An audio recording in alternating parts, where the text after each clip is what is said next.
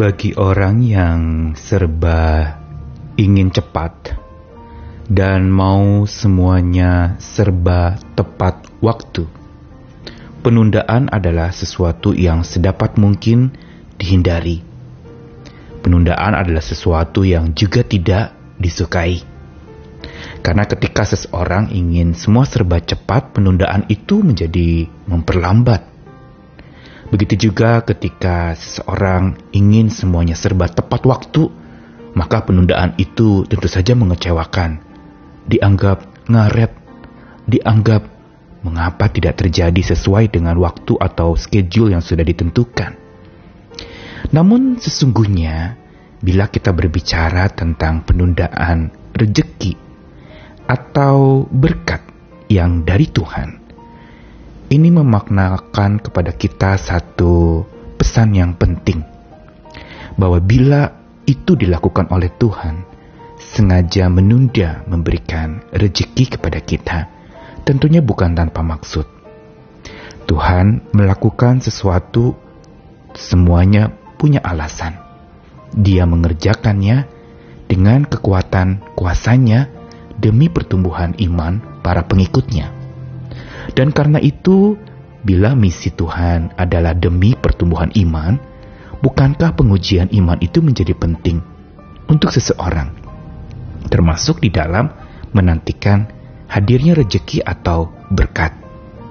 Banyak orang yang mengalami dan merasa rezekinya seret, tidak lancar, sulit, dan ini menyisakan sebuah keluhan yang panjang dan banyak komplain dan kecewa yang tak habis-habisnya. Mereka lupa bahwa sumber rejeki itu adalah Tuhan sendiri. Bagian kita berusaha, rejeki ada di tangan Tuhan. Dan kalau ada di tangan Tuhan, Tuhan akan memberikannya sesuai dengan waktu Tuhan. Sehingga kadang-kala kita memang menemukan ada rejeki yang tertunda untuk kita terima. Apa maksud di balik ini?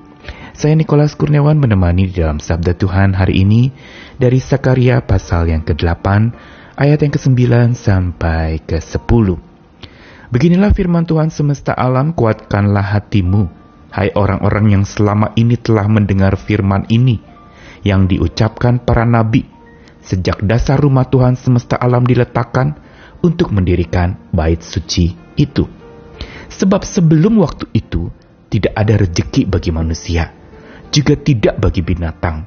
Dan karena musuh, tidak ada keamanan bagi orang yang keluar dan bagi orang yang masuk.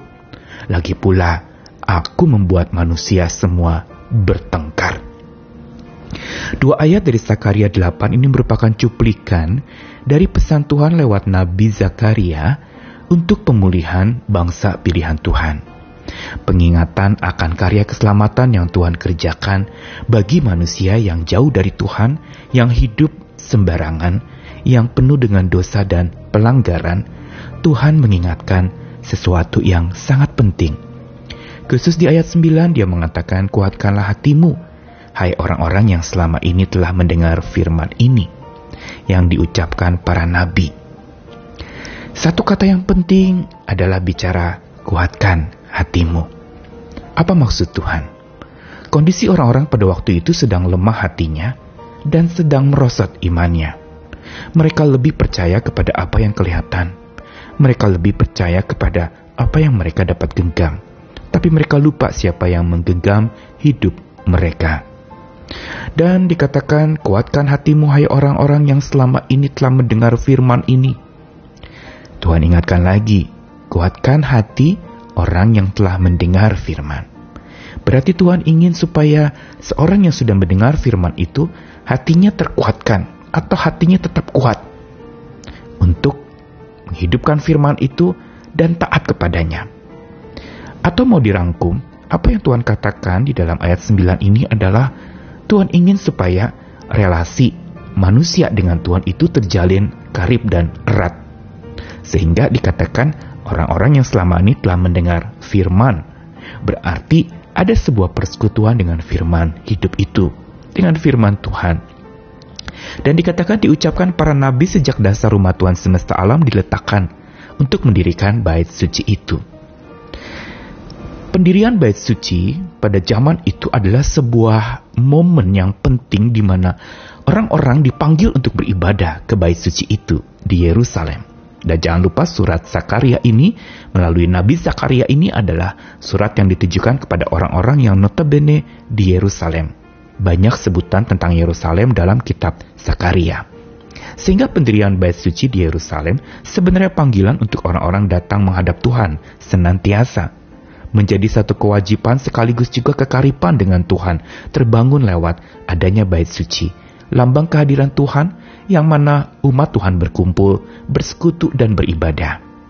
Dan ini menjadi satu panggilan yang penting, yang bila tidak dipenuhi, yang bila tidak dilakukan dengan menguatkan hati setelah mendengar firman, dan lalu kemudian beribadah kepada Tuhan, taat kepada Tuhan, jalin relasi dengan Tuhan, maka dikatakan sebelum semuanya itu tidak akan ada rejeki bagi manusia.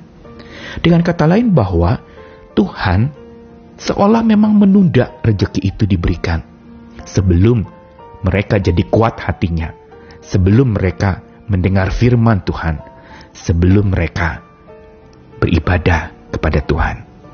Dan dengan perkataan sebelum waktu itu tidak ada rezeki bagi manusia berarti Tuhan ingin justru setiap orang-orang yang ada umat pilihan Tuhan itu mengutamakan relasi dengan Tuhan di atas rejeki yang mereka kejar dan mereka harapkan di dalam hidup untuk penghidupan mereka. Tuhan ingin membawa mereka kepada sebuah kehidupan yang bukan sekedar bicara penghidupan atau kebutuhan sehari-hari, tapi sebuah kehidupan yang panjang, yaitu kehidupan yang bersama dengan Tuhan yang kekal itu. Dan bila seseorang itu tidak punya relasi yang karib dengan Tuhan dan juga tidak ada ketaatan yang dalam kepada Tuhan melakukan apa yang Tuhan minta, maka saat itu rejeki pun belum dicurahkan oleh Tuhan. Dengan kata lain Tuhan menunda pemberian rejeki itu sebelum manusia bertobat. Tuhan menunda supaya seseorang itu bisa datang kepada Tuhan, bertobat, menjadi makin dekat. Karena bila itu belum terjadi, maka di bagian ayat akhir ayat 10 dikatakan, Aku membuat manusia semua bertengkar. Atau dengan kata lain Tuhan melihat bahwa manusia akan saling bertengkar ketika relasi dengan Tuhan dilupakan. Ketika relasi dan hidup dekat dengan Tuhan, kuatkan hati, hidup dari firman Tuhan, dan melakukan apa yang Tuhan katakan, maka manusia satu dengan yang lainnya akan saling bertengkar. Namun ketika seseorang membangun relasi yang kuat dengan Tuhan, yang mendengarkan suara Tuhan, dan lalu beribadah kepada Tuhan senantiasa, maka manusia akan hidup damai. Ini yang dikatakan lewat kitab Zakaria. Pesan yang penting buat kita adalah berbicara tentang bagaimana yang utama yang harus kita lakukan di dalam hidup kita. Apakah rezeki yang kita kejar sampai melupakan relasi kita dengan Tuhan? Apakah berkat yang kita kejar sampai melupakan sumber berkat yang harusnya menjadi pokok utama di dalam hidup kita dan menjadi acuan utama di dalam segala pengelolaan berkat kita? Mengapa relasi menjadi lebih penting dari rezeki? Mengapa sumber berkat menjadi lebih penting daripada berkat? Karena bila seseorang banyak rezeki tetapi relasinya dengan Tuhan tidak terbangun, dia bisa salah menggunakan rezekinya dia bisa menyalahgunakan itu bahkan untuk hal-hal yang tidak memperkenankan hati Tuhan, yang melukai hati Tuhan. Karenanya betapa pentingnya kita lebih dulu membangun relasi yang makin dekat dengan Tuhan dan taat sepenuhnya kepada Tuhan, taat sepenuh hati melakukan apa yang Tuhan katakan. Karena sebelum itu semua terjadi, jangan heran kalau Tuhan sengaja menunda memberi rejeki supaya kita membangun relasi yang baik dengan Tuhan dengan sesama, dan yang pasti juga dengan diri kita sendiri. Mari kita sandari dia sebagai andalan utama dalam hidup kita. Mari kita sandari dia sebagai kekuatan utama yang membuat hati kita tetap kuat, dekat, penuh dengan tobat dan ketaatan. Karena dari itu semualah berkat akan tercurah buat kita. Mari datang kepada Tuhan, hidup selalu dekat kepadanya dan semangat lagi Tuhan mengasihi kita dan biar pola pikir imani ini boleh terus tertanam di dalam jiwa kita. Amin.